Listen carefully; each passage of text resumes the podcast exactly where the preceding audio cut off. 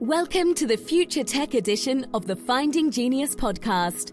Forget frequently asked questions, forget common sense, common knowledge, or Googling for information. How about advice from a genius in their field instead? 95% of people in any profession are good enough to be qualified and licensed.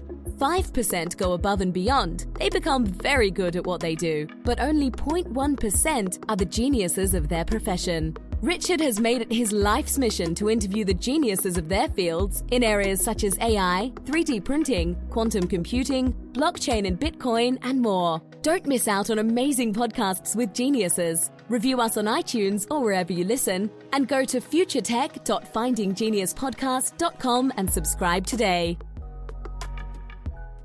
Hello, this is Richard Jacobs with the Future Tech and Finding Genius podcast series. I have Robert Quinn. He's an assistant professor at Michigan State University. We're going to be focusing on cystic fibrosis. So, go ahead, Rob. Yeah, Uh, hi. Yeah, thanks for coming. Thanks a lot for having me. Yeah, I don't know um, much about cystic fibrosis except, uh, I guess, you know, what I've seen on the internet. But I guess it's a it's a transposition or a um, one missing um, part of the genome, a very small part that really causes the whole onset of uh, cystic fibrosis system. You know, uh, symptoms or like what's the uh, the Yeah, origin of the disease? I could talk a little bit about it. It's actually a genetic disease, so it's like classic Mendelian genetics. Um, it's autosomal recessive disease. So people with cystic fibrosis have various mutations in a gene called the cystic fibrosis transmembrane conductance regulator. That's a mouthful. So far short, we say CFTR. So patients are born with CF, um, but the manifestations are quite complex. So what happens is that on upon birth, they um, don't show a lot of disease yet, um, but the, the mutations in the CFTR gene affect a number of tissues uh, the lungs, the gut, um, the pancreas, a few other places. Um, over time, the mutations start to develop a lot of pathology in different organ systems. The main pathology comes from uh, the disruption of mucus production and mucus kind of physiology in those tissues, particularly in the lungs. The reason for that is that CFTR, this gene, its responsibility is to transport uh, negatively charged ions across the membrane. So people with CF basically have a disruption in their ability to do that effectively. It's somewhat of a complex physiology how it actually happens, but there's still somewhat debate about the kind of molecular mechanisms behind it. But ultimately, people with these mutations develop this buildup of thick, sticky mucus on their airway surface, and it really starts from birth. But the, the kind of classic symptoms of CF that people associate, which is mostly infections in the lung, doesn't necessarily happen right away. It takes a few years and really becomes a problem later in life.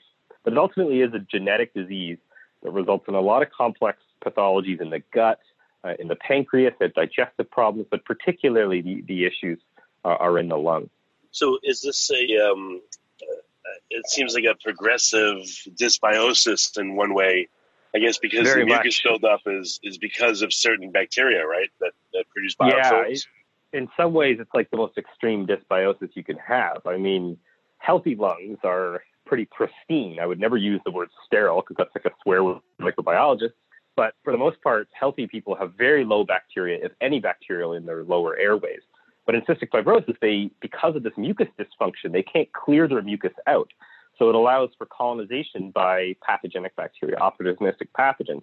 So that in that sense, the dysbiosis is about as extreme as it can be. It's really an infection, right? Like a chronic infection that they get. They develop this microbiome or this polymicrobial community in their lung over decades, and they live with it their whole life. So having CF is like having the worst chest infection you've ever had every day your entire life. So, what, what kind of bacteria have been observed in healthy lungs versus uh, you know CF lungs? What, what do you know That's a about? great. That's a great question. So we see a lot of the same bacteria in healthy people as we do in CF people. Um, there's an important difference, though. Um, CF people tend to get infected with these opportunistic pathogens, things like Pseudomonas aeruginosa, Staphylococcus aureus, Stenotrophomonas maltophilia, Achromobacter xylosoxidans. Those are all big, long words that aren't all that important. Uh, healthy people generally don't. So we're mostly resistant to things like Pseudomonas uh, unless we have some kind of compromised state or we get a particularly virulent strain. But there are some commonalities between what we see in sick people with CF and healthy people. That being, they also get colonized by microbes from the oral cavity and sort of the upper airway, which are often oral anaerobes. Certain bacteria you might even associate with cavities. We pick up in samples from people with cystic fibrosis, and there was evidence that they get into the lung. So there's a really interesting kind of uh, biogeography aspect to this, in that um, the upper airway and the oral cavity is sort of the source of inoculation in CF. So we all have the same bacteria in our oral cavities, CF people and healthy people. But when CF people breathe them into their lung, and I'm breathing them into my lung and frankly spitting them all over my office right now um, because these microbes are small, when they get into our lungs, they get cleared. But in cystic fibrosis, these bacteria tend to stay there and they get infections.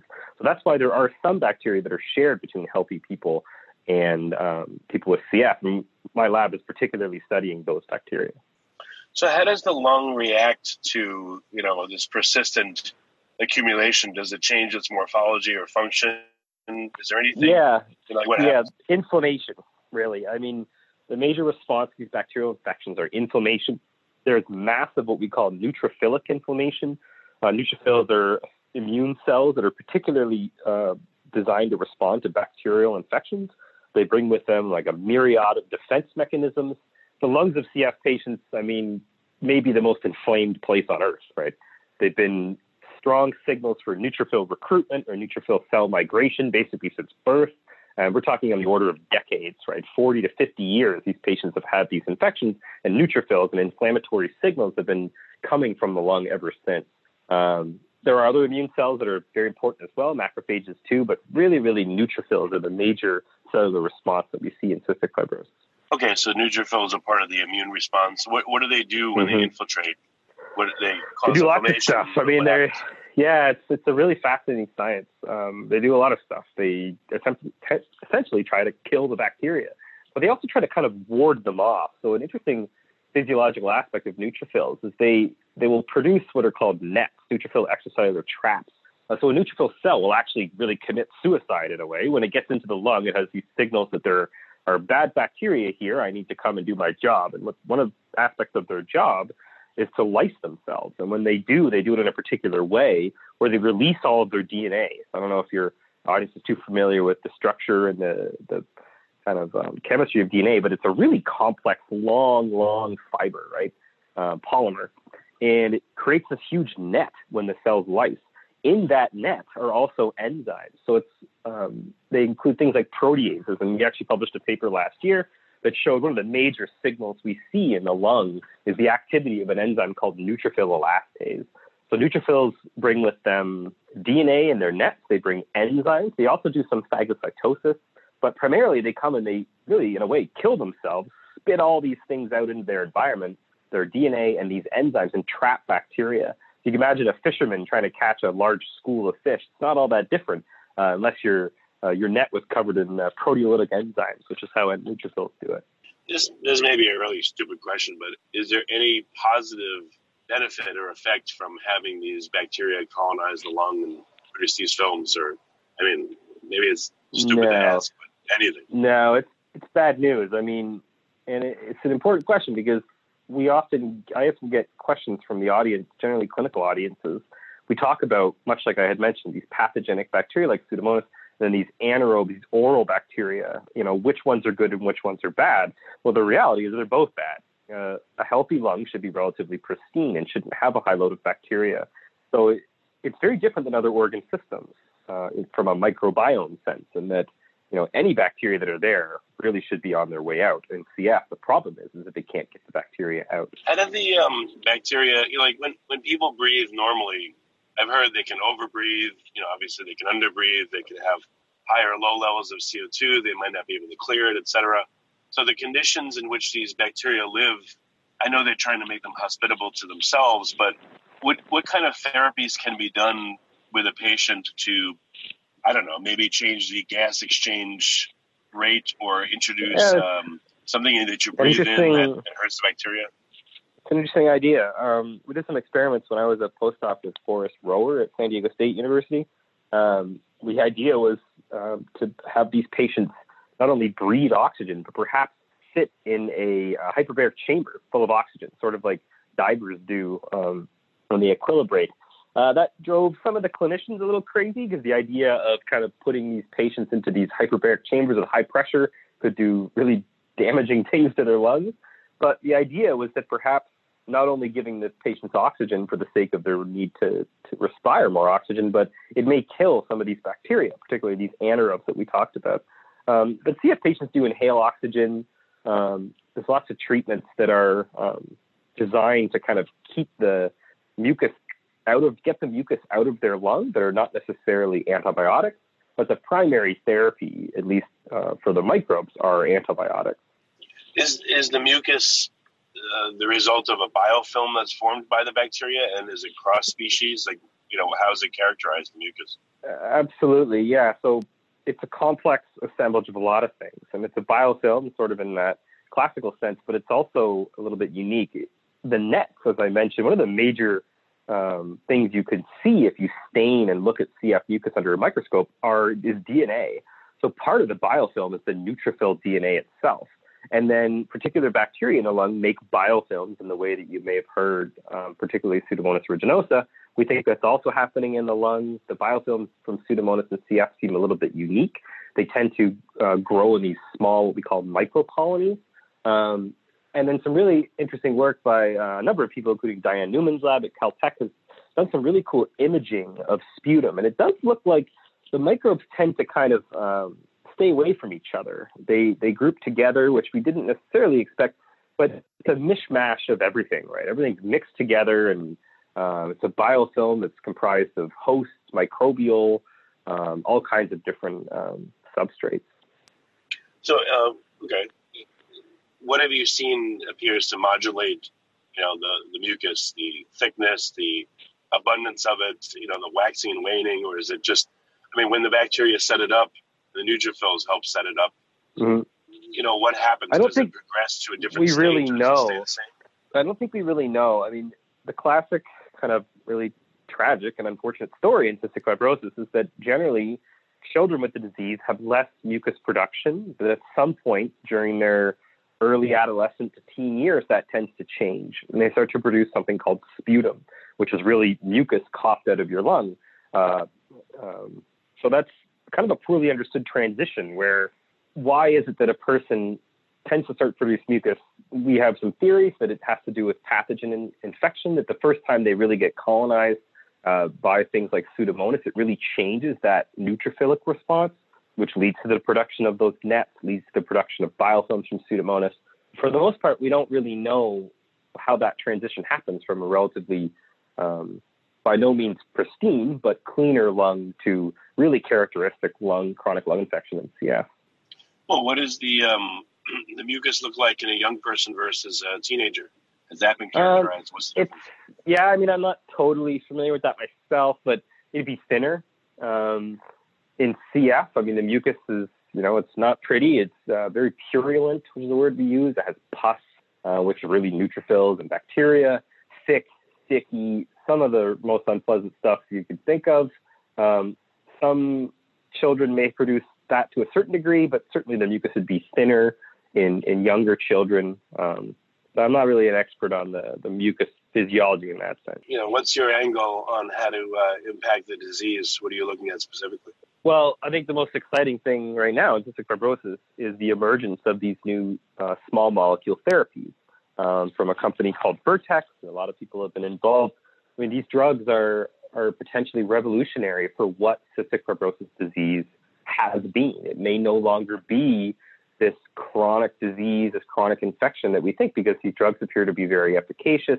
Um, they're starting to be able to be provided to more and more patients, and that's an extremely exciting um, area of research. But the challenge is that these bacterial infections are very, very hard to get rid of. Certainly, people that are born with CF already um, the drugs, these new drugs will help them, but they may never be able to clear their infections. People that are born in the future with cystic fibrosis, there's a good chance. Uh, I'm not an expert on this, but you know that they may have a very different disease and a much, much better um, experience with CF because of these drugs. But those people that are walking around today already have these chronic infections. They're almost impossible to to remove. So the approach that that we argue for is, you know, application of these new drugs to the right genotypes, the right mutations in the right people with really strategic antibiotic and antimicrobial therapies. And that's really what my lab is working on. What bacteria should we be killing? How should we be killing? how can we utilize our antibiotics that are at our disposal to best kill them? When can we reduce the amount of resistance? Things like that. Sort of a two-headed approach, which would be uh, utilizing the, the, the, drugs that target the genetic uh, problems and then appropriate use of antibiotics when needed, I think is really the way to, to tackle this disease. Well, if you're looking into antimicrobials, I mean, broad spectrum antibiotics or broad spectrum, you're looking at which bacteria, particular bacteria to impact. Are you looking at phages or antimicrobial peptides or you know, lysins? That's or, an interesting point. My lab doesn't do this as much, but phage therapy has been um, a really, not even necessarily a new idea, but it's really starting to get some steam behind it as a new therapy in cystic fibrosis. The reality is that, you know, phages are a great new approach, but they also, bacteria can also develop resistance to them. I mean, anything that we can get our hands on that we can keep these bacteria at bay. Um, the sort of almost ironic thing about CF is in some ways we think that the damage in the lung really actually comes from neutrophil activity, that the bacteria themselves tend to evolve and become less virulent over time, much like a virus sort of evolves with its host over time. You know, and the host does, the virus doesn't want to just kill its host outright. It wants to live and reproduce. The problems appear to become from the neutrophil activity, particularly the proteases that don't only chop up bacterial proteins, but they also chop up your own, which can damage your lung tissue. Um, so, kind of approaching uh, therapies, thinking about that is important as well. So, what you know, what are you working on right now that seems to be promising? You know, without disclosing too much, obviously. But uh... yeah, I mean, really, when I got uh, first involved in CF. My, my PhD was uh, studying lobsters in New England, which is a long uh, way from uh, lungs, certainly evolutionarily. Um, delicious, you know, delicious I, PhD though. Yeah, exactly. Oh, it was great. We had to make sure we get lots of healthy samples. Controls were very important in that study. Um, but when I when I started reading about cystic fibrosis, I read about these events called pulmonary exacerbations, which are really just flares of disease. So people with CF always have uh, the disease because it's genetic um, cause. But periodically, they get much sicker and they have these kind of symptom flares, and they're terrible events. You ask many CF patients, their worst experience with this disease is often the exacerbations. They, they have to go to the hospital many times. Uh, they have to take aggressive antibiotic therapy, and sometimes they, they can even die from them. Um, so my lab's really been trying to understand what causes them. We really don't know what causes exacerbations. There seems to be evidence much like you and I, that some patients get infected with the viruses. You know, in winter we all get a cold. You can imagine if you had a very compromised lung, that a cold, a lung infection from a virus would be particularly bad. But there's also, also these other exacerbations that we see evidence for the role of these other bacteria that haven't been considered much in the history of cystic fibrosis, which are these anaerobes, these oral bacteria that I talked about. We've seen some evidence that their activity is heightened when patients are having an exacerbation, and what's really interesting, and a lot of other labs are starting to find the same thing, is that the antibiotics seem to more effectively kill those bacteria than they do the actual pathogens that they're designed to kill. There may be a connection there for when an antibiotic works, the patient gets better. Perhaps it's actually killing these anaerobes. We don't quite know that yet, but we're seeing evidence for that in a number of studies. Okay. Um, the uh, the neutrophil signaling. I mean, is that just a, a fundamental immune response? Could that be dampened or to do so would really like compromise that. Great question. That is certainly an, another aspect of CF therapy. So steroids that are given to kind of dampen the immune response is another mechanism of therapy. Um, yeah, I, I, think you really kind of hit the nail on the head there. The three pronged approach maybe really should be the option. Bring in another approach, which is to keep down that inflammation. Um, even ideas about um, try to reduce the proteolysis, the, the neutrophil elastase activity. There are certain drugs that can target that enzyme. Um, all of these things are being developed as drugs for CF, and some of them are already available. Okay. Well, very good. Uh, what do you expect um, might be a beneficial outcome in the next year or two from your research? Anything getting close to a result, or is it still going to be a I while? Yeah, I, I, think it's going to be a while. Um, I think some of the fundamental questions in CF are still completely uh, unanswered. You know, we don't really know what the antibiotics even do, right? So CF patients that have an exacerbation, they're given an antibiotic. The, the physician tends to choose the drug based on kind of clinical history. Um, they're provided antibiotic resistance profiles from bacteria that are infecting that patient, but they often don't use that information. because they know that it's not necessarily informative or not, whether or not the patient will get better. It's almost amazing that through the history of antibiotic therapy in this disease, we really don't know what the drugs do. Um, once we understand that, and if it is true that they generally kill the anaerobic bacteria, we may be able to move away from this broad spectrum approach. Broad spectrum antibiotic therapy is, you know, an effective way to kill bacteria, but it's also uh, has a lot of negative consequences. It kills lots of bacteria, including those in your gut, and cause problems with the CF gut, and also resistance. One of the biggest dangers is cross contamination of CF patients uh, with highly resistant bacteria.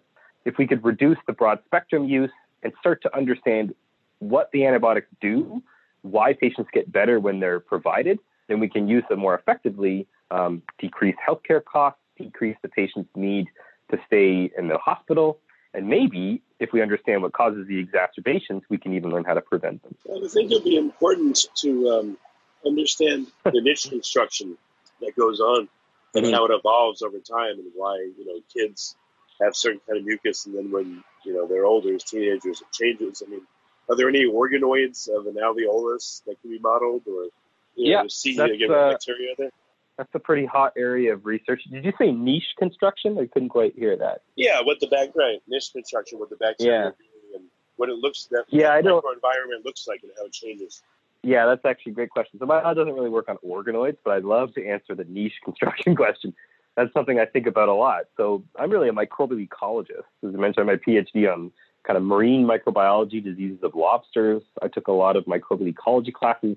Um, that niche construction has been a major area of research in my lab, understanding which bacteria live where, why, why do we have Pseudomonas, and, and these bacteria that tend to be kind of soil bacteria. Burkholderia is another common pathogen, lives in the soil, Achromobacter.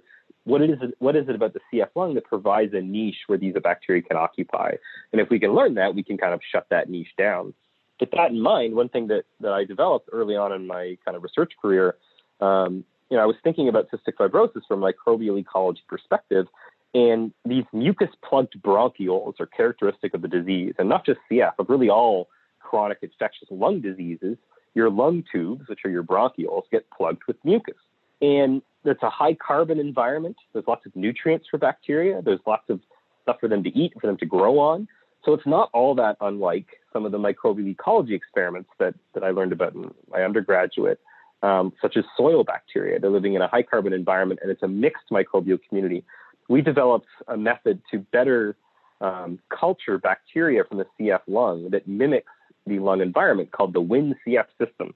Uh, it's actually an homage to Sergei Vinogradsky, who was my uh, science hero. He was the first, the father of microbial ecology in the late 1890s. He was a Russian guy who decided it was a good idea to um, go into a lake and pull out some sediment. He put it in a glass tube next to a window, and he was studying how microbial communities stratify in chemical gradients. So sediment and soil communities have niche partitioning, and they have um, stratification in these environments. We think the CF lung is very similar. We actually published a paper last year, almost two years ago now, that showed that that there is this niche partitioning in the lung. And not to get too deep into it, but we think it's very much driven by these different types of bacteria, these pathogens and these anaerobes. They seem to be somewhat mutually exclusive. There may be some cooperation between their cross feeding between them, but for the most part, they, they seem to have very different niche occupancy and they have different um, nutrients that they feed on. That might be a bit of a long-winded answer, but you kind of sparked my interest there. Yeah, I mean that's why I think it would be very important to characterize that environment. You know, if there's bacteria A and B, and then as it progresses, and now C and D predominate. You know, in a, in a older yeah kid's lung. That's, ex- that would tell that's exactly what we're doing. What exactly what we're doing. And, what are you know, yep. to look at? It's exactly what we're doing. We're profiling the molecules and metabolites in the lung, which bacteria eat what, and what we learn from that hopefully will help CF patients. But it also applies to a better understanding of bacterial communities in general, certainly in a pathogenic sense. What we can learn from the CF may apply to our gut microbiome, our skin microbiome. Um, there's some advantages to studying this particular community in this context because, as opposed to others, the gut microbiome, for example, which my lab also works on, is very, very diverse. There's thousands of species in the gut difficult to get a handle on all this complexity. The CF lung is somewhat reduced. You know, there's 10 to 15 to 20 bacteria that we encounter in the lungs. It sets up a, a good model system for understanding host-associated microbial communities, although it's very unique in, in the sense that it's a pathogenic one. Well, very good. What's, what's the best way for people to learn more about uh, what you're working on? Um, well, I just uh, had my lab website go live, uh, robertquinnlab.com. You guys can check that out. Uh, I have a website at uh, Michigan State University, the Department of Biochemistry and Molecular Biology. I encourage people to, to look at there. You know, but there's a lot of exciting research in CF, and, and really, you know, any Google search, just like we all do, um, aspects of the disease you're interested in, you'll find um, different scientists at different universities, Michigan State included, um, that I'd be sure more than happy to, to discuss this disease. Studying CF is, I don't know if it's necessarily a unique experience, but we tend to get very close to patients, families, and doctors, and it provides a really unique experience, I think, for understanding that your research does matter, can make a difference. I myself am very excited to talk to people who know someone with the disease, have the disease themselves, provide any, any information that we can. Well, very good, Robert. Thank you for coming. It's been a very good call, and you're working on some important stuff. That was fun. You've been listening to the Future Tech edition of the Finding Genius podcast. This podcast is information only. No advice of any kind is being given. Any action you take or don't take as a result of listening is your sole responsibility. Consult professionals when advice is needed. Review us on iTunes or wherever you listen, and subscribe today by going to futuretech.findinggeniuspodcast.com.